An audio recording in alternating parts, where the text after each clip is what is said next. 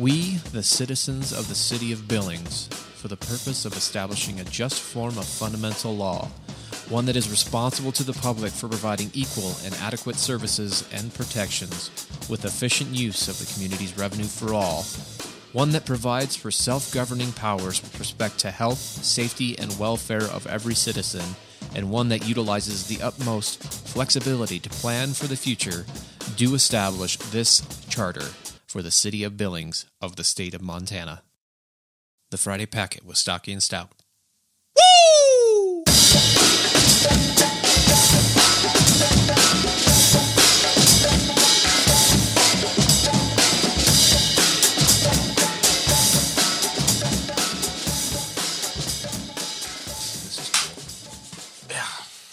This. Thank you. You made this. I feel special right now.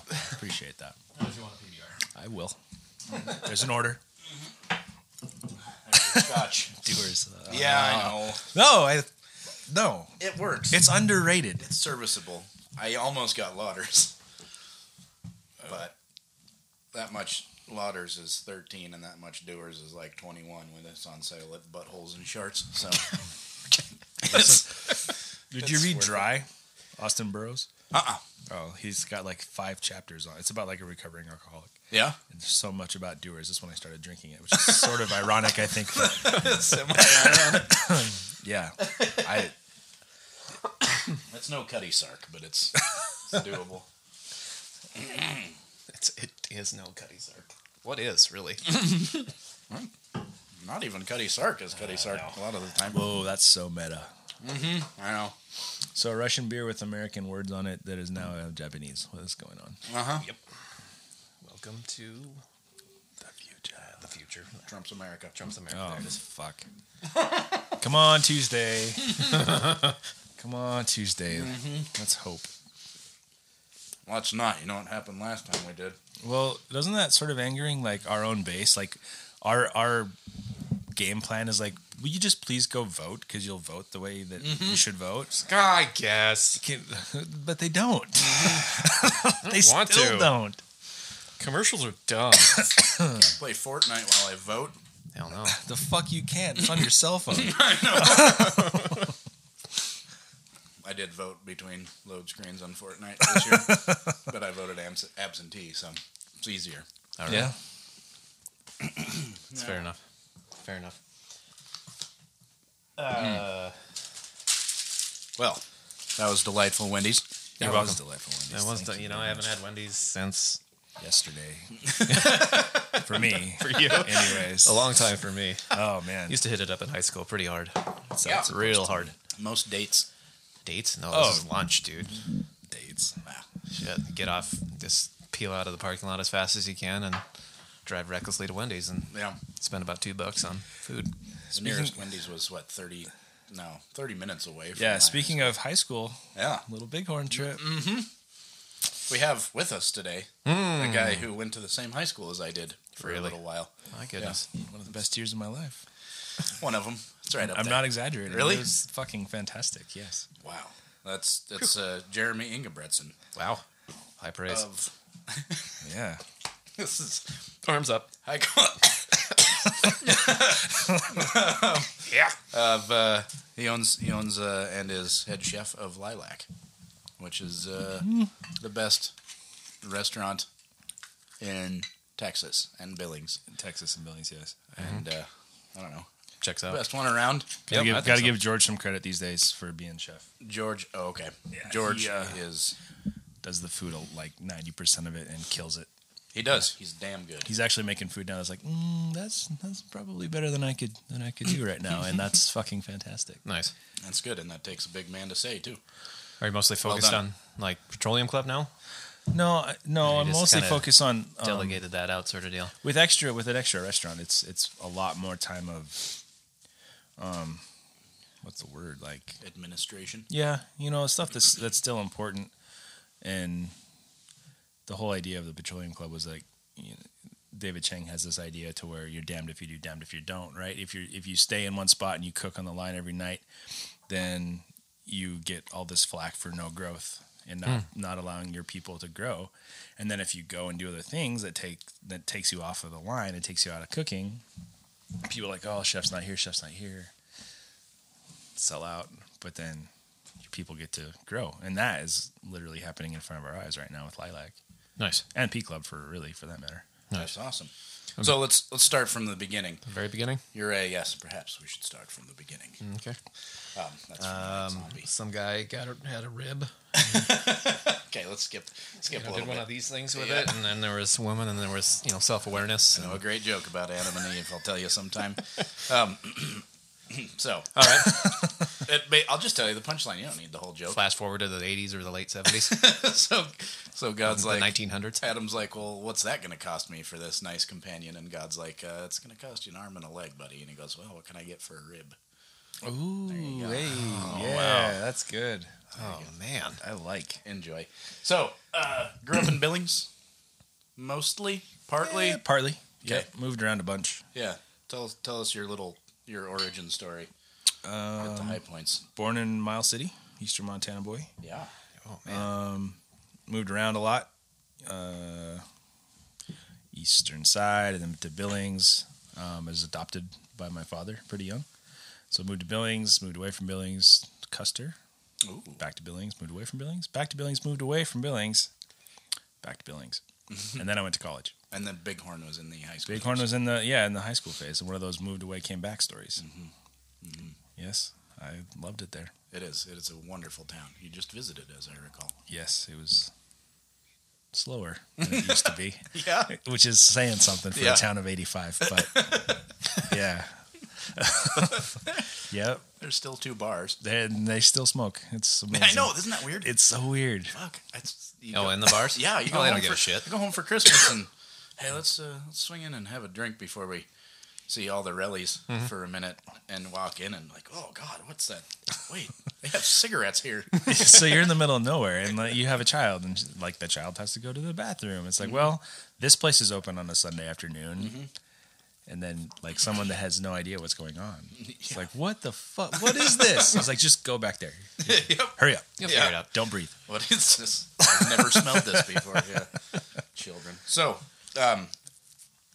what was college? University of Montana. Yeah. Okay. Got a degree in information systems and minor in economics. Nice. I like that. Mm-hmm. Mm. Programmer for the U of M for 7 years. Really? Mm-hmm. Wow. What were you programming? Back then, it was still... .NET was not abandoned, so we were a .NET platform. Oh, okay. And SQL Server stuff. What years were in this one? I was in Missoula from 2000 until, I think, 2009. Okay. Yes. Did you run into our friend Eric Waddington there? I went to high school with Eric Waddington. Yeah? Yeah. And not many people from Billings go to Missoula. No. Turns out. Strange. Yep. So I did see him a couple times. Yes. That's interesting. He was of the same cloth, same programming cloth. Way back then. I think that's the same motherboard. Oh, that's the word you're going to look for. Same motherboard. That, ooh. Same hard drive? Brothers from another motherboard. That's well played. That's not good. I apologize. I think it was really good. It's funny that people from Billings don't go there. I don't understand it. Yeah, it's Western Montana, Eastern Montana thing. Yeah. Little rivalry. Mm-hmm. So 7 years. What kind of drew you away from Missoula after 7 years living there? Or drove you away. If we're being completely honest, I was at a job. I would cook at night and work at the U in the day, and so I always cooked. I've cooked through high school. It's what I always wanted to do, is be a chef or own a restaurant. And at one point, I got an offer for a sous chef position, and so I quit. Retirement and paid time off and vacation, and made $10 an hour at a golf course. But at some point, I moved up this and that. And then I ended up falling in a very big hole and breaking my back at a pretty young age, 26. So that was like, a year plus recovery really. And recovery, I mean, it's still it is what it is, but it got to a point, like I couldn't really cook anymore. I worked for a catering company for a little bit, and it just wasn't working out. And everything that comes along, like, that's when I started to learn, like, what depression was and what that all meant. And I just needed to change. I needed to, like, get on track with something. So we came back here. My wife's whole family lives here. We had a kid. Like, my wife was pregnant when I fell, so that was super awkward. And we needed some support, so we came back here to have that, like, family around. And when you moved back, did you immediately just go on to the restaurant, or you just said you were in, like, catering jobs here and there after you obviously recovered? That was a funny story. I came back. I mean, I was really, for a long, like, I was a pile of shit. After that, like, I was a disaster of a person, mentally, physically, just completely broken. And now, I mean, people that are exposed to that, you know, I've kind of like tried to champion that in my late 30s because people don't know, and when you don't realize what the fuck's going on, it's super heavy. So, I came back. I had a good resume, I felt, but I was unemployable. I applied to every restaurant in town, like everyone. Texas Roadhouse? Yes. Golden Corral? No. But you could keep naming them and it would be close, And I couldn't get a job, which is really depressing, on top of being depressed. That doesn't help, does it? No, no.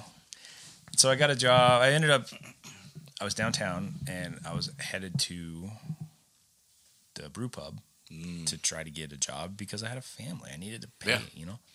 And I went to the bin for hamburger first, and then they were talking about needing somebody, so I got a job there for a couple of years, and then I opened Lilac. That's a big, big step. It was the plan the whole time, you know, but I didn't. I've been gone for a decade. I didn't know any purveyors or people or the scene or anything, so I needed to kind of work somewhere for a little bit. You also, so I've got this. It's called newspapers.com. So it archives. Every single, pretty much, Billings Gazette going back. You have newspapers.com? Oh, yeah. That seems to be, like, a valuable URL these days, my friend. So it's like an archive for Billings Gazette or anything, Great Falls Tribune. They have they scanned all the newspapers into this database, and you can, keyword search everything. And you also did some writing for, the Tempo magazine for the Billings Gazette? Way in back. High school. In high school. Yeah. Whoa. Yeah. I got paid as a high schooler to write music reviews on CDs. It was great. Yeah. I remember Days of the New. No shit. The second album. Yeah. So Days of the Medium. Fairly new. Slightly used. Yeah, yeah. Days of the Used. Yeah. So was that maybe one of your aspirations to be kind of a writer as well? I did look at creative writing for a minute, also in high school, or college, I mean. Yeah, I've always been a little bit of a writer. Just at some point you pick a path. Yeah. And so so you've looked at the one thing that pays less than food? That's debatable. Yeah, I was actually enrolled to work on a master's in political science right before we moved back. Wow. I don't know. Like I said, I needed to do something. Mm-hmm. So you were a multifaceted individual. Mm-hmm. I just fixed a bathroom fan. I'm covered in fiberglass. Nice. Yeah. Oh, I hate that. Little tip: working in fiberglass, cheap hairspray on your hands, like forms a shell, and the fiberglass doesn't work in. That's a great tip. There you go. I did not know that. Helpful. Yeah. Another great tip: just hire someone else to do it. There is that. Just don't ever touch. Let's go back to that money food thing. Yeah, yeah. True. Shit, good point. Very true. Yeah. George Thorogood. Yeah. There it is. There it is. We've completed the triumvirate. That's exciting. The Triforce, if you will. Good word. Thank you. Is that a Zelda reference? Oh, yeah. Oh. Dude. Everything. I have wasted a lot. Zelda. Yeah, I've wasted a lot. Well, not wasted. You know. I have a Zelda air freshener hanging from my truck that never goes away. Oh. Awesome. Mm-hmm. No, I had the original NES one, with the gold case. Oh, yeah. That one. Just played the shit out of that one. You should. And 64 and through, I think I want to stop. I stopped at maybe Majora's Mask. So no Switch for you. Then. No, I didn't go that far. I felt video games just eating up too large of a chunk of my life anymore. And I sort of drew a line in the sand, I felt. And said, I've got to step back. Yeah. Fair. Makes sense. Yeah, when you're doing Madden franchises on PlayStation 2 that, go back decades, in franchise mode, it's time to reassess what you're doing with your time, I'm thinking. Or is it? Or just assess. Assess. I did reassess. Maybe not like... And I wasn't even playing with the successful teams. I was playing with the Buffalo Bills, making them into a juggernaut. Just out of spite. What's funny is that's always an option in every Madden. Oh, yeah. It's always the Bills every single time. Yeah. We're talking about Zelda. I could talk about Zelda forever. Talking about writing. Mm. You got GIF socks on. That's important. Peanut butter jelly time. Oh, what's up with your Aircast? Oh, Jesus. Just one of those deals. Just, yeah, age. Okay, and sounds standing good. Standing all the time. And yep. They're like, try this. Okay. All right, sounds good. So I did. Fair enough. So you opened up Lilac in 2010? No, 2012. Okay. February will be 7 years on the lease. Okay. This year. Wow. Yeah. I get my years mixed up. I apologize. No. It was all a blur for me. 2012 was supposed to be the last year, calendar year, according to the Mayans. So we were supposed to all just... Oh, yeah. So you felt more comfortable. It kind of was really, if you look at the world, yeah, that was it. Oh, yeah, it kind of was. That's the end. Kind of all, yeah. That made sense. I went to... Maybe they were right. I went to a Die Antwoord concert in 2012. That's when my life actually began. Oh, yeah. Yolandi is just game changer. Absolutely. Yeah. Amazing. Literally an angel. Stocky, care to weigh in? Okay. That's when my life began. Well, hey, ninja. That's how these things work, man. They do. I'm aware now. So, good start. How did it go when you? Oh, what's it like to open up a really awesome restaurant in a town like Billings? Yeah, go through detail by detail. What exactly did you do? I don't want to know the process. I'm not interested. No. Did you have like a menu, a certain, you had a direction. You obviously had a certain dishes you wanted to do. One of the benefits of living in Missoula is you're really close to Portland. And so I made many, many trips there. Oh. There's this thing you go and work for free, which is almost like a normal job in a restaurant, but absolutely free. It's called a stage. And so I got to stage a couple of times at Le Pigeon, which now since then has won a couple James Beard Awards, and they've opened a couple other restaurants. And wow. So I went there a couple times, and I was like, if I get to open a restaurant someday, this is the style I want it to be. It was like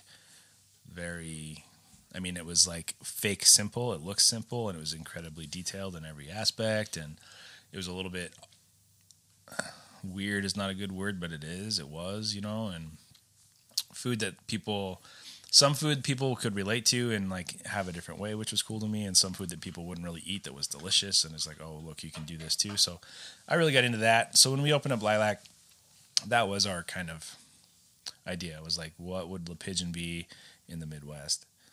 And that's what we did. And one good thing about opening a restaurant for me, like a lot of people open a restaurant because it seems fun and like a good idea, but like I've been in food for 10 years by that point. Mm-hmm. So I knew what I was getting into at least. And it was exactly what people say it is. I mean, it's amazing hours of stress and on your feet and sweat and really, really, really low margins. And it's kind of like a lot of professions. You do it for the love. And that was, and still continues to be the reason we carry on. Nice. Yeah. Getting going. What was the initial feeling you got from Billings as you opened? It was interesting. So I have mixed feelings because I did it specifically in Billings. Like we moved to Billings because I was a shit show and I needed to get my family figured out, but we didn't have to stay here. Yeah. Like we stayed here very much on purpose. It's like the biggest city by a lot in Montana. It's home. It's my hometown. This, is as close to a metro restaurant as we could get, in my opinion, in Montana. Sure. And so we stayed here.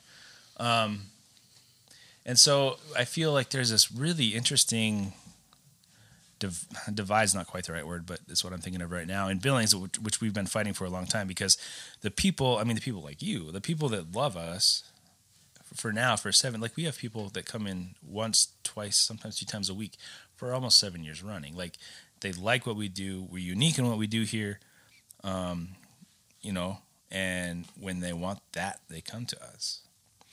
And because of I believe we're the best at what we do. We have a skill set, and we have been, our second year open, top 100 in America by Open Table with some really, really good company. Last year, James Beard nomination, like the biggest, like huge things for food. and we have a hard time getting traction, even with, I mean, we're doing literally everything we can do. National recognition, still slow. Yeah. If this was another place, that would not be the case. No, absolutely not. So it's, but that being said, the people that love us. So I'm on the, I don't know how to. I think it's kind of the demographics, kind of how sprawly Billings is. To a point, but in my mind, like originally, I mean, the whole goal for us when I opened, beside, like I wanted to do my food, the way we want to do food, I wanted a James Beard Award. That's what I wanted. Nice. And then we got it. Or nominated, which is good enough for me. Yeah, fair enough. It'd be cool to win, but you know. But then you know, I just told Joe that's the slowest 2 weeks after that we've ever had. Like it was our slowest 2 week period after we got nominated for a national award. I don't know how to explain that. Huh? Do you? No, I do. Why not? I don't understand it. You know, it doesn't make any sense. I do, but I'm just not saying. Okay. What's it gonna take to get out of you? It's gonna take a shot of chili and doers. Just do that then. Chili and doers. Knob Creek. I don't know. It's like I can't imagine what it's like to have to try to figure shit out like that. It's I'm bored. There we go. Gotta be judicious. Half shots at a time. I can have twice as many. That's right. I don't envy your situation, but I absolutely adore your inspiration, I guess. And I'm really, really happy that you have created something like Lilac in Billings, because it's one of the things that separates a good town from just a town. You know what I mean? And I think after Lilac sprung up, as if it just sprung up. That's oversimplification. Close. Pretty close. But it seems to have created a market in Billings, and given probably not as big a market as you would like, but it was the first credible restaurant that I knew of, really, in Billings. And that's a nice thing to say. Oh, thank you. We've always had... Well, always. We've always had Gussicks, I mean... Dude, here's to Sylvia. But you know, Enzo was floating out there for a long time. Yeah, James is talented. Yeah, and it opened '99 or something like that. It's been out there for a really long time. But it just—I don't know. Lilac hit, and then a whole bunch of other interesting things happened around here, and I've really, really enjoyed it, and it's always seemed to me like you're the cornerstone of that kind of the food scene in Billings, if you can call it that. That's very kind. Yeah, and I'm really happy you're there, and I think you're vital, and I wish more people would support places like yours, and specifically yours, but places like yours in Billings. Yeah, that's another thing with us is like we want everybody to make it. Mm-hmm. And people in food, like the industry, nobody really... Unless you're an asshole, a real asshole. Yeah. Nobody pushes for failure. Yeah. And we want everybody to make it, you know. One of my really good friends and kind of a mentor, Eric Halverson, he'd always say, you know, like the first one through the wall is always bloodied. Mm. And that's dramatic, I admit. But, I mean, we were the first guys to come into town and, like, we're going to do, like, new American food. We're going to do modern food. Not crazy gastro or anything that's unrelatable because we're in Montana, but we're going to take what you know and do it, you know, leaner and cleaner and from scratch no matter what, and try to make the bottom line happen that way. And, I mean, there's been a lot of places come in since us that are successful. Yeah. But not a lot of places a couple maybe that kind of try to do what we do that are still open. Yeah. And, that says something to me. I thought of a friend and I thought of a silly question to ask you. Uh-oh. Just for fun. Uh-oh. What's something that you've tried to make the people of Billings, specifically a food that you've tried to make the people of Billings like, that they should like, but nobody bought? That's an interesting question. I have a hard time with that one because a lot of the stuff that we put on for the purpose of this is not here right now, or this is not what you've had, we're going to make it really good for you. I mean, it sells and it moves. Yeah. Which is kind of one of our, you know, at this point, one of the things we're known for, I hope. You know, I don't really have a good answer for that. A lot of the weird stuff, you know, that we put on that's really big, like foie gras, I suppose, would be a good example. One of my favorite things in the world. It's really kind of a shitty process to get it. So yeah. I stopped using it at most 95% of the time, but sometimes when it's my birthday, I eat it anyways. And that's one thing that's never really moved a bunch. Sure. But a lot of time, I mean, we've done like pig head torchon that just sells like crazy. We've done raw celery axe salads in the winter with barley that sells like crazy. Mm-hmm. That's interesting. So that's nothing really. I don't know how to, yeah, kind of without being a dick. Like, no, that's I don't, okay. Yeah. Yeah. No, Billings is traditionally a meat and potatoes kind of town. Yeah. You know, I think it's cool that you can set stuff down in front of people that they've never heard of and they'll enjoy it. And they'll try it. Yeah. And that's one thing that I've known about going into Lilac. If it's something that I don't traditionally like, I'm probably still going to like it here. Stay away from shellfish, Joe. Just shrimp. Okay. And I love shrimp. It just, you know, can't see afterward. Is there an allergy there? Yeah, I've got a shrimp allergy. It's stupid. I don't think I knew that. I try to keep it quiet. Now I put it on a podcast so you and two other people are going to know. Yes. So what, is there anything that you... have to keep cooking? Oh, yeah. That you wish you didn't? Not necessarily that I wish I don't need to keep cooking. Or you're sick of, maybe. But, you know, I mean, honest to Christ, we've been making gnocchi for 6 years. Mm-hmm. And we make it every day, and it's by scratch, and it's the right way. I mean, it's a 6-step process. It's 2 or 3 hours every single day for that one dish. Wow. Just for the dumplings, mm-hmm. let alone the braising and all this other stuff. And it's expensive stuff in there. And so... the reason, I mean, it's the best. Yeah. And we're kind of known for that now. And it's funny. And it falls exactly to what you were saying, because it is literally, and I've said this before on interviews, it's literally meat and potatoes. Mm-hmm. It's literally beef and potato dumplings, and it sells like crazy, and that's great. And we do it better than anybody else, around here at least. And, it's a ton of work, but we've been doing that for a long time. And just, it's a lot of work. Tired of looking at it. It is a winner, man. It's incredible.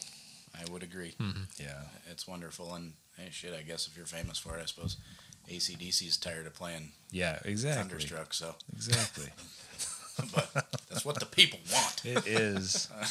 It reminds me of the Bill Burr joke where he's talking about Phil Rudd playing in the studio. Phil Rudd just comes in and just plays one beat, and he just plays it continuously, and they play all the songs over it, and then they just tell Phil Rudd to stop. It's like, oh, did we record the album? Did that happen? Oh, God. Do you want to do something a little different, like a boom, tap, tap, or, you know, something like that? I love AC/DC so much. And you should. Yeah. I'm sorry, AJ. Yeah, he's not listening. He's out buying records. He really is out buying records right now. Hopefully not AC/DC. No, he wouldn't dream of it. I don't think so either. So at AJ's house this afternoon, there was basement karaoke going on. There was. Ooh. And I asked him if I could go into the basement and play AC/DC, and he said he has a AC/DC blocker on his computer that will not play in his house. So music-wise, let's completely shift gears. Oh, yeah. I noticed the Sub Pop hat. Yeah. Any particular bands you followed throughout the years that kind of, you know, you work in the kitchen, obviously there's probably tunes going on. Yeah, it's kind of fun. I have a pretty specific rule. We don't get to play music. We can play music at prep and then it's done because I like people to concentrate on service. There you go. But, yeah, the Sub Pop thing for sure. Like in the early days, I mean, I loved the Shins. That's when I learned the Sub Pop label was the Shins back when Scrubs was still a thing. Mm-hmm. And so I can't even talk shit about JD because of that I learned a whole bunch of stuff. So yeah, I mean those guys and Band of Horses was on the Sub Pop label for a while, and then I have this really really soft spot, and I feel it's maybe from being born of Eastern Montana blood of just like country that sounds like country from 70 and prior, maybe some 80s and prior. Okay. And then stuff, that's legitimately from that era. And then stuff now that kind of is trying to get back to like what country was. Right. So kind of the red dirt stuff they're kind of trying to do with like Corey Stapleton, maybe. Sturgill. Yeah, Sturgill for sure. Yeah. Some Margo Price. I don't know if you listen to her at all. No. Top shelf. You'll like Margo. Yeah. Yeah. She's kind of that. She's got like a Dolly twinge to her almost. I like that. But early Dolly, but a little bit dirtier. Yeah. One of the good things about country falling apart is that it opened up the gates for bluegrass music for people that wanted that kind of sound, and that makes me happy because there's a lot of good stuff that I wouldn't have found if it didn't become kind of semi-mainstream when country fell to shit. Yeah, for sure. I just read on Reddit, I guess it's been a couple of weeks, that country music is hip-hop for people who are scared of black people. Oh, God. That is so accurate. And I guess it's specifically pop country. But yeah, I mean, it's rap now for sure. Yeah, there's some people trying, like in the mainstream. Midland, got a soft spot for those guys. Yeah, all right. That's okay. Yeah. We'll allow it. Yeah. Well, and Sturgill got Best Country Album of the Year 2 years ago. Mm-hmm. Yeah. And he's not, I mean, he got it with a band that backed up Amy Winehouse and a Nirvana cover. Yeah. So that's all right. I'm a fan. Yeah, me too. But I totally agree with the bluegrass sound. That I'm okay with country falling apart. It needed to fall apart. Otherwise, yeah. I mean, I was born in 1982, and so good year. 90s music, like 90s pop, is. I mean, I just went to Sister Hazel. Yeah. Like, how was that show? It was good, bad. Yeah. You know. Mm-hmm. Like, his voice is all blown out, and he can't really... Like, he talks a bunch of the songs, but he's happy to be up on stage. And the other guy, like Andrew, he can still sing. Mm-hmm. He came out afterwards and signed whatever, and most people don't do that at the pub. That's impressive. I actually had their EP that was self-produced, like, before they got famous for All For You. Holy shit. And it was from 94. And wow. I took it up to him. He's like, you haven't seen one of these for a while. He's like, we recorded that in a barn. That's I was cool. like, that's cool. And they signed it. And that makes me happy. Yeah, that's awesome. That's great. So did you go see Third Eye Blind then? No. No? You were... That was... That's... No. No. Was there a line drawn there? Third Eye Blind. No. Gin Blossoms. I saw them. Yeah. Big fan. All right. Goo Goo Dolls? Trying to get a gauge. If I'm feeling really emotional. All right. Yeah, if I've had like 6 scotches, I can listen to Black Balloon, I suppose. I didn't like them back then. It's so melodic and wonderful. It's just great. Melodies to be found elsewhere. Yes. There are. there are. It's all that open tuning, man. Yeah, goo tuning. Oh, yeah. Is that a thing? It's a I've never heard that, but I like it a lot. It's a goo tuning. Okay. You go, I think it's past drop D. It's just so low. You can literally just like hit 3 strings over and over again and write a song. You're like, oh, this sounds so amazing. It's so rich. Yeah. I feel the 90s are responsible for Seaed 9. I feel that really brought that chord into I think so too. Can I have an example of a song? Every single song on the Matchbox 20 album with Push on it. Every single one. Which I could play every one of. Yeah. Half of the ones off the Sister Hazel album. It's just stuff that happened in the 90s. Mm-hmm. Not Better Than Ezra. Does anybody... can I say fuck? Fuck yes. Yes, oh, fuck yes. Better Than Ezra. So it's fun. Do you know that they were in a band called Ezra? No shit, really? And they kicked the singer out or the guitar player out or something like that. And so he made a band. So that's a spiteful name. Yes. Wow. Oh shit, because Norm MacDonald made that joke on... Weekend Update. Yeah. Like the number 1 selling album this week is Better Than Ezra. The number 2 selling album is Ezra. That's an actual thing. Maybe I'll bet that dude wanted to fucking run a warm bath and open up some veins when he heard that joke. Oh, that was gnarly. Oh. Every Stone Temple, or every karaoke song is Stone Temple Pilots. Really? That's your go-to? Every single time. Ooh, that's I love register. That band. Oh me too. I really do. Absolutely. Yes. Yeah, there. It's rest in peace. Yeah, what would that be like? Alt? Is that alt rock still in the 90s, or is that just something else? So, post alternative, post alt. Yeah, so I feel like there was three factions: there was Nirvana, Alice in Chains, and then there was Stone Temple Pilots. I always felt there was kind of you were either one or the other. Yeah.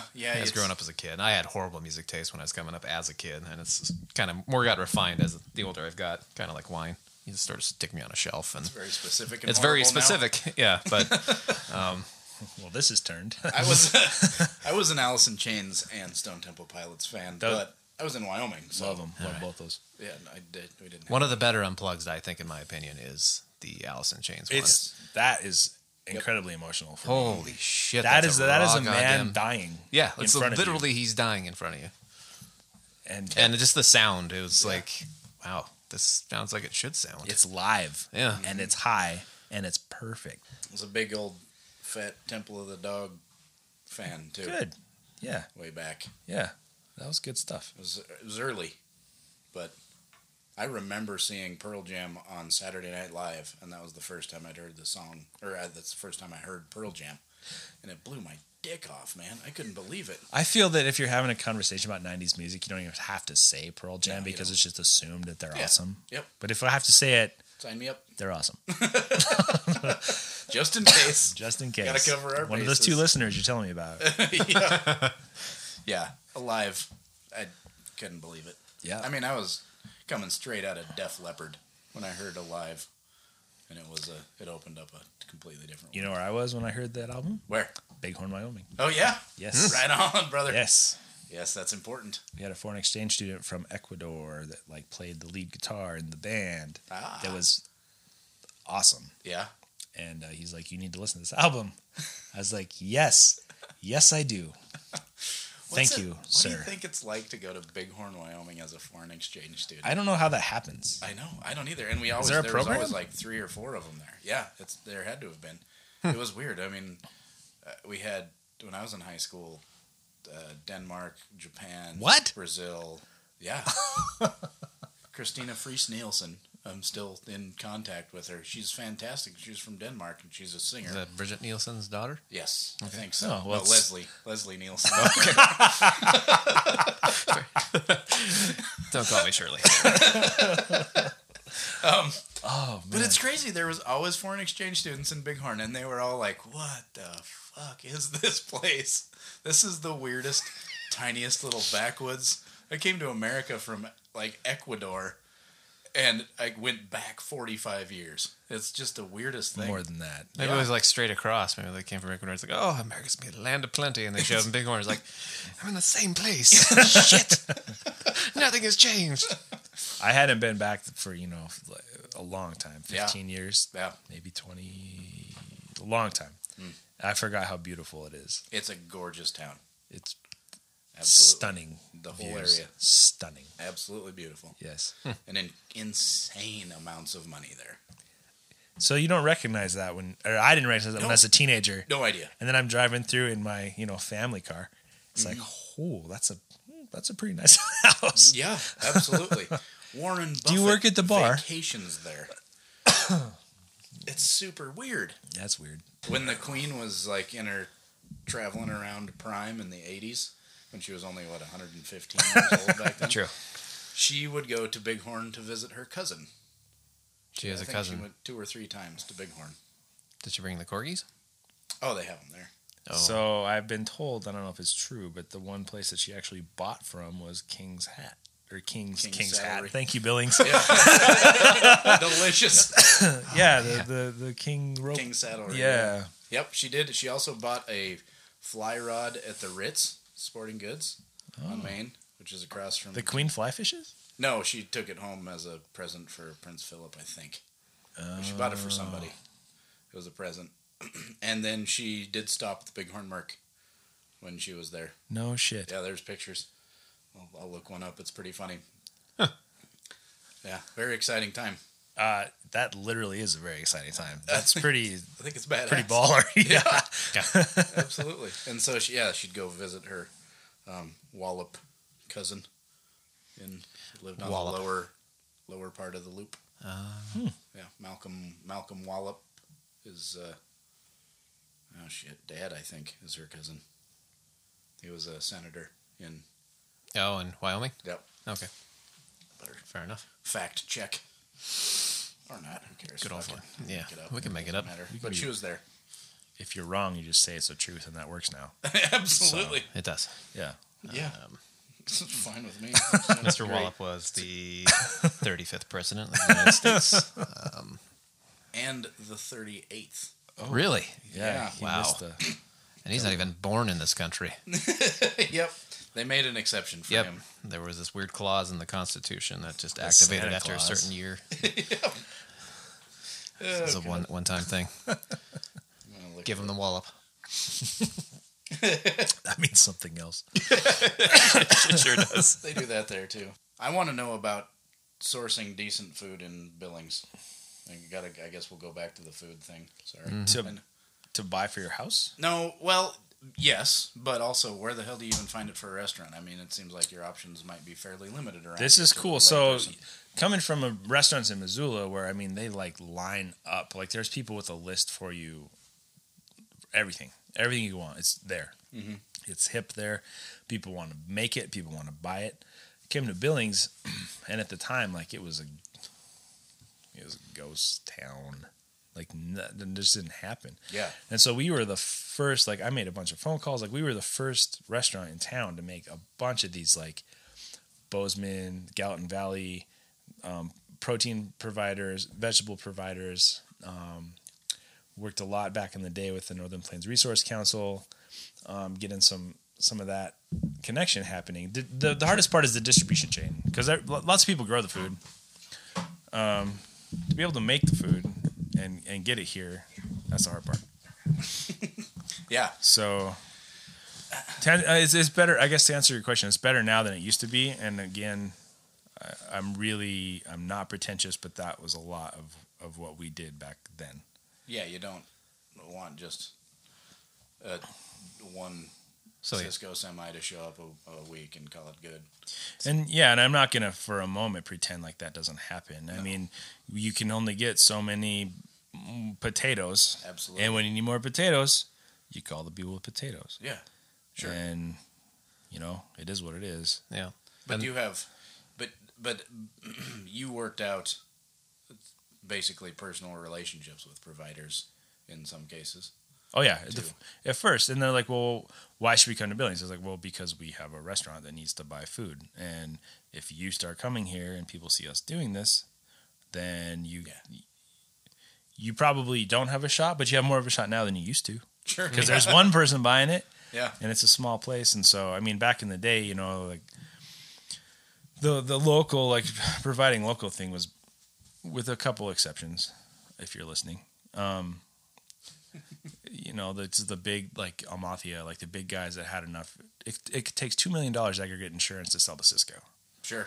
That is a really high monthly payment for like a farmer. Yeah. Mm-hmm. And so there were a couple people that could make it with their models, and that was the local back then. Yeah. And so that's changed now. Yeah, my partner Margie was selling, she's had Wholesome foods back 2-3 years ago. Yeah. She would come to town. She would lose her ass at the farmer's market, usually. But she would be able to go around to local restaurants like Commons. I believe you guys as well. Yeah, we used to Wholesome Foods. Yeah. So it's starting to come around. I know that the food hub has taken a big step forward. They picked a general manager. So they're trying to find a spot where they can bring local foods in from around the region and distribute it out to people like you and restaurants. So that's going to come to fruition here sooner rather than later. I really hope it works. Yeah, I'm a little gun shy, but I really hope that like the community supports that. Yeah, no, we're both of us are kind of 100% behind it, and I think it's wonderful. I mean, to support a local farmer and then hell yeah, turn around and support a local business as well. I mean, you keep that money in the city. Yeah, which is great. Problem's always, like I said, the distribution chain, right? Yep. Like at some point, and you can't blame a restaurant for it. At some point, you can't pay 40% more for a product just because it's from Montana. For sure, you can't mark it up that much. You literally can't. Yeah, you can't even mark up for what we do. Like you can't even mark up food what it should be as it is to like kind of to be realistic in the business world.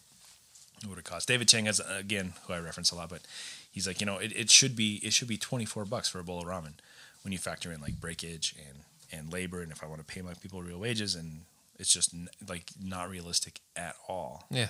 No, it makes sense. But then people go pay $24 for chicken parm, which is 13, 12, 11% food cost. And a bowl of ramen is like, 6 days of work. It's just there's a disconnect there for sure. It's a hard thing to deal with. Yeah. And as a carpenter, I kind of am able to cohabitate with that, just because I bet, just looking behind walls and know what it takes to get to that point that you're, just on a surface level, you look at it, well, that looks easy. I can do that. Yeah. It's like, but no, there's a whole bunch of institutional knowledge that people, I think, don't know or don't appreciate, especially in the food industry. When we're talking about, sourcing locally and supporting local people who are part of your community, there's a disconnect there. I'd like to talk about that for a minute. Okay.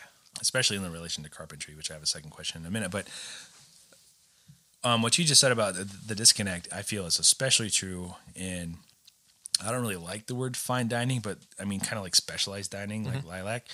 George, for example, myself in a way, is to do what that person can do. I mean, that's 10 years of practice. And if you had a plumber or an electrician or, a mechanic that has 10 years experience,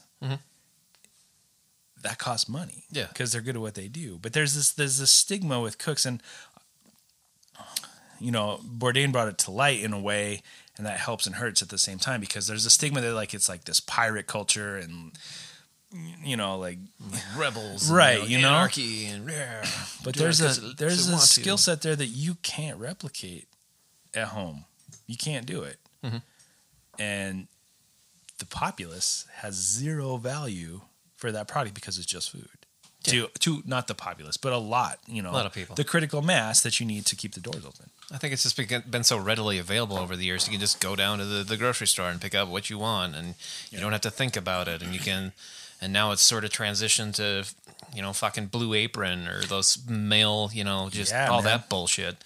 If you, I can, just see straight through that. It's like, why would you want to do that? I can recognize when you make something like you do, I'm willing to pay for it. I'm not stingy. I see the craft that you put into it. What you need to charge is what you need to charge. And I've been, as I told you, I'm a carpenter. I just struggle with, valuing my work. It's an uncomfortable conversation that I have every time with myself. And do carpenters have Yelp? Yelp? No, they have like Home Advisor and Angie's List that kind of shit that you have to pay for to get on there and pay a monthly subscription fee, which is a racket in my opinion. That's ridiculous. Yeah, so I'm going to stick to word of mouth stuff. But people don't have to employ a carpenter or do carpentry themselves 3 times a day. No. Like food. No. But not that there are no similarities there, but thank God, right? No. The other side of the coin, too, is like, not only do we try to do something that's unique, but we try to do it right. Like we pay our people, we strive, like the business plan itself that I submitted to the banks is like, we are going to create careers for people who want careers. Yeah. Like Daniel Hum discusses how there is a stigma, especially in the late 90s, and that carried over from the last 40 years of if a kid went home and said they want to be a cook, like their parents started to cry, And so there's been a movement to change that a little bit, and we're a big part of that. So people that are committed to us in front of house or back house or whatever, like I do everything that we can do to pay them a real living wage. I mean, it's definitely not it's not what you're going to make at a hotel, but it's enough. I guarantee it's better than any other place in town. Yeah. You gain more experience. And it's a really good sharing situation there. And then, speaking of the pirate thing, restaurants have this reputation, as do some other businesses, of being kind of like shady in the financial area. And we strive to be like open and transparent. Like we pay our taxes, we pay our people, we do a lot of stuff for nonprofits in town and charities and all that stuff, and it all adds up to money. And it's like, well, why isn't gnocchi $28? And it's like, well, you know, you've got to draw a line somewhere. Yeah. Mm-hmm. You got to sacrifice one way or the other. And I mean, we'll go out of business before we quit doing stuff the right way. I like the notion of that integrity behind that food. And I don't know, I suppose a person would like to think that you can taste it, but it makes a big difference to know that too. It's the literal truth. Like, we can prove it. Mm-hmm. A lot of people give lip service to the process, but like, we have the we have the numbers and yeah. the people. We have, like, our turnover rate is 2.5 years. That's crazy. Unheard of. In a restaurant. Unheard of. That's insane. Hmm. Yeah. People stay with us. It's for true. Not a lot of money. Enough to get by, but yeah. It's not like they're rich. No. You know?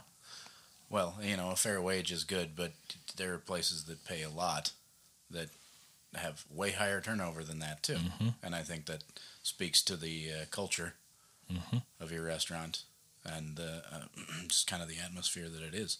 Yeah. And I've made friends there. Yeah. That have continued since they've stopped working there, since they've moved on to the next thing. And it's a wonderful thing. So my sister's in New York. She's in Queens. She lives in Queens, works in Midtown at the Capitol Grill. She's a sommelier. That's a pretty good spot. It's a pretty good spot, but she pays all of her... She's got a couple kids now.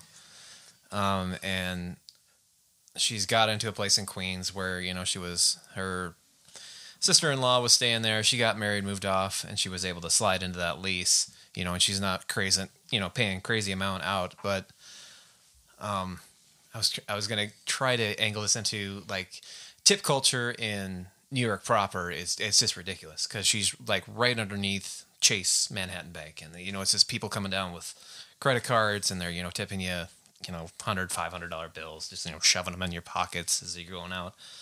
And she is basically not enslaved to that, but it's a huge moneymaker for her. She makes whatever she makes an hour, and then she gets the tips on top of that.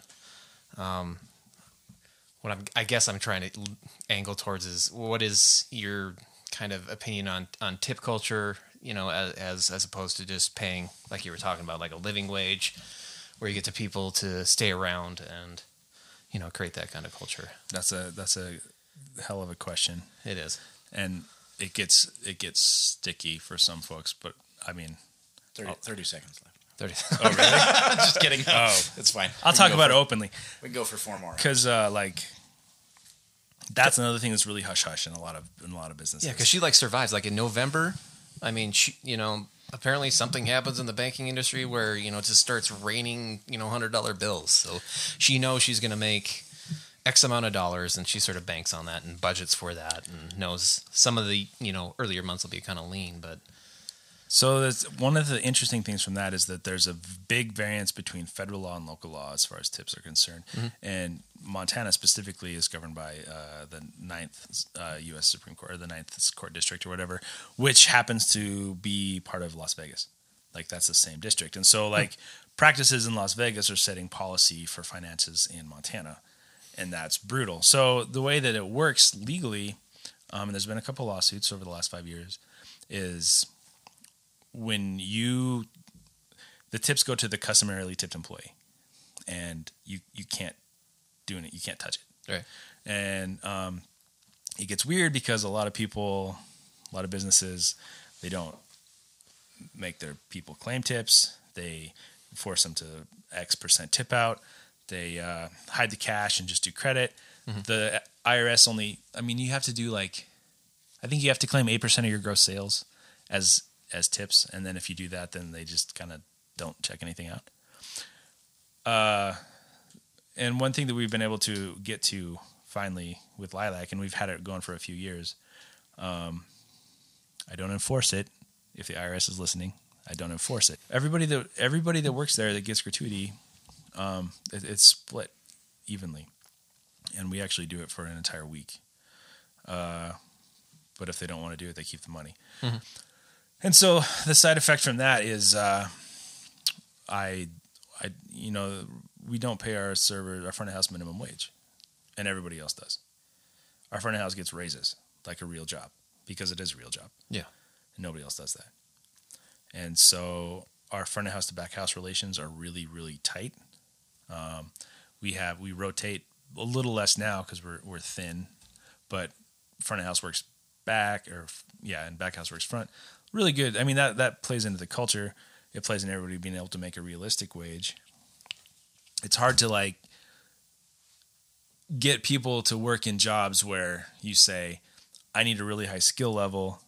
I need really high demands of what I'm going to expect from you. You're going to make $12 an hour and they're going to make 35. Mm-hmm. That's just not right to me.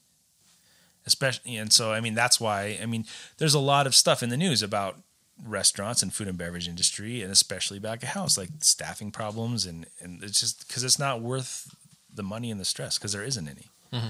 And so by trying to change that model and kind of skirting around the way that it's done, but being open and not enforcing it and not getting sued, I feel has helped us. I hate the concept of tipping as a whole, but I also know it's unrealistic to expect the consumer to pay what it would actually take. Mm-hmm. Mm-hmm. Places around the country have tried. They've taken tipping out completely. This is just what it costs for dinner. It has yet to really take hold very well in very many places. Which makes sense. Yeah. Kind of. It sucks to tell somebody, I won't charge you $10 or $15 for that burger, but I'll charge you $10 and you're going to leave $5. Yeah, absolutely. I'm just saying it makes sense because that's what everybody's kind of used to. I think it would... Well, in England, for instance, they accept tips from Americans because we're clueless. But it's insulting to try to tip somebody in England, especially at a bar, because you're saying you're probably pretty poor. Here, have some charity money. Whereas they just build it in and they pay people a good wage to give you what you want. Mm-hmm. And that was explained that way to me by a guy in a bar in England once. And so it's... well, look at you, world traveler. Yeah. I want to be there next time. I'm pretty cool. Yeah. Okay, sounds good. Checks out. But I try to tip well because I know what it's like to have a job where you have to work very late and not be around your family and friends and work your ass off and probably not get paid as much as you're worth. So I understand, but it sounds freeing and delightful if it would be possible to just charge what it actually costs. Oh yeah, it would be freeing. Yeah. Mm-hmm. I think that's nice. And it, might turn over that way, but it'll take some time, I'm sure. Yeah. The big players are starting. It's like Danny Meyer. These guys, they're trying it for real. Yeah. And so far, the places that have stuck with it are super high end. It's $350. That's everything. Don't worry about tipping us. That's what it costs. Yeah. Day-to-day stuff is still tough. Yeah. Well, yeah, and absolutely. I guess the problem is there's some places that serve absolutely terrible food. Absolutely terrible food. You would not be willing to pay what it actually costs. Hmm. We have to compete with those places on a price point. It's incredible. I read an article today about, and I won't bore you, but Applebee's is trying to appeal to stress eaters now. Oh, really? Yeah. They're going after the... I didn't see that article, but... I saw the blurb, and it's apparently working. Yeah. And it said in the headline. It is. Is your life terrible? It's like bottomless bread. Yes. Bottomless breadsticks at Olive Garden. Oh, God. Yeah, that's how it is, man. But who wowould pay actually $20 for that? You get. You think about that, Applebee's. Though. But you think about that. That's the stigma with Lilac. It's this one of the stigmas is it's expensive. Our hamburger is local beef, handmade, 5 different components. We don't buy mayonnaise. We make it every single time. All these different things. It costs you $18 for a hamburger there with the sides and all that stuff. That's kind of expensive. But you go to a large franchise named after a bird and... It's $16 for a hamburger, and it's put on a conveyor belt from a state that's already done that takes nothing at all. Nobody even cooks it for you. Yeah. It's just done, and it's $16. And that stigma doesn't exist there. It's weird, isn't it? It is frustrating. Yeah, it blows my mind. I've sat there literally having that same thought that you just brought up. Like, this is the same price as the unnamed place out there, and, you know, infinitely better, and I don't understand how that works. You can walk out of Lilac and get, I mean, not the crazy experience, but you can walk out with two people at $25 a head pretty comfortably. Oh, yeah. With a drink. Oh, yeah. You walk out of Olive Garden, you're like $22 a head. Mm-hmm. You just don't realize it or value it or something. I don't know. Yeah. I don't want to discount the people that are working out there. Mm-hmm. First of all, I don't want to do that. No, I don't want to do that either. You know, but that right now, at least in our culture, in our climate here, that is the success move. That's what you do to like keep your shit going. Yeah. Yeah. And we see it in all the downtown abandonment of the last 5 years. Mm-hmm. It's a difficult situation. I love what you said, though. Yeah, because it is. I mean, the reason we picked downtown on purpose. That is where a city is. That's where the heart of a city is. Mm-hmm. That's where I want to be. Yeah, and I don't mean to have like any sort of silver, you know, bullet that solves all sorts of problems with one fell swoop. I don't necessarily view the West End sprawl as a problem because, like I've said in the past, it's paid my bills for quite a while. From, you know, the talents that I have as a carpenter. Yeah. It's just, I mean, realistically, it comes to a, you go as long as you can go. Mm-hmm. And we've gone a long time. And it feels like self-preservation. Maybe that's the word I'm trying to. At some point. Yeah. It doesn't feel like desperation. It just feels like self-preservation. I feel there's some desperation. Do you think so? It is really frustrating to get, again, like, national acceptance of skill and quality and product and process and not reach the critical mass of local. Yeah. That is incredibly frustrating to me. My entire life, every cent I've ever earned, all my cars, my houses, my retirement that I had from the university, every single thing I've ever had is in the success of that restaurant. And not very many people can say like they have given literally everything that they're trying to do to make something special in the town that they're from. Mm-hmm. My money's where my mouth is. And, you know, we get 20 people on a Tuesday, 7 years in, with theoretically proof that we're good at what we do. Mm-hmm. That's hard to deal with. Well, yeah. So step back for a minute and like not be negative. Also, right. I still love it. We're still there. We're still open. We're still kicking ass. Our staff is as good as it's ever been. It's just, yeah. I still love what we do and where we're at. Mm-hmm. What's exciting to you for the future? Oh, man. I get like a couple days off at Christmas so I can sleep late. Oh, right. Like, that's good. No, that's good. That is good. No, the future, I don't know. I think the future looks bright. I'm really happy with kind of the way our industry is being scrutinized for like shitty employment practices, shitty like, you know, male-female relationships, things like that. Because I like that because it's being brought to light and it's forcing change. Sure. And I mean, I've been an asshole in my life. I'm not saying I haven't for sure. Like I've done shitty things sometimes. I've fucked up too. You're here, brother. But it's nice to see that it's out there and people say it's not okay unless you're in politics, but well, whatever. Yeah. So that's good. I mean, I'm looking forward to the future of that. I'm looking forward to it not being okay anymore to expect someone to work 80 hours in a week for $6 an hour. Mm-hmm. That makes me happy because right now it's really hard for restaurants to adjust to that. But if the populace doesn't support the financial changes that requires, then everything goes out of business, and we know that that's not going to happen. Mm. So that's a good thing for me. I think the overall culture is on the up and up. The stuff like you said of Blue Apron and the fact that the modern distribution can make kind of good meals ready to go for $5 from like a freezer department, like that's concerning in a way. Mm-hmm.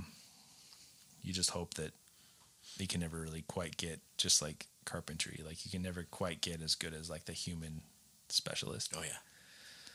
What do you think? What's your opinion of the super high-minded cooking shows like Chef's Table on Netflix? Is that good or bad? That's a really good question. I'll tell you what I think. I think it's both. Okay, I think it's. I'll start with the bad. I always start meetings off with the bad stuff. I think it's bad because it really. It's like watching. Like Rockstar's documentary. Like it glorifies the tiny percentage of people, of the realistic percentage of people that actually make it in the industry.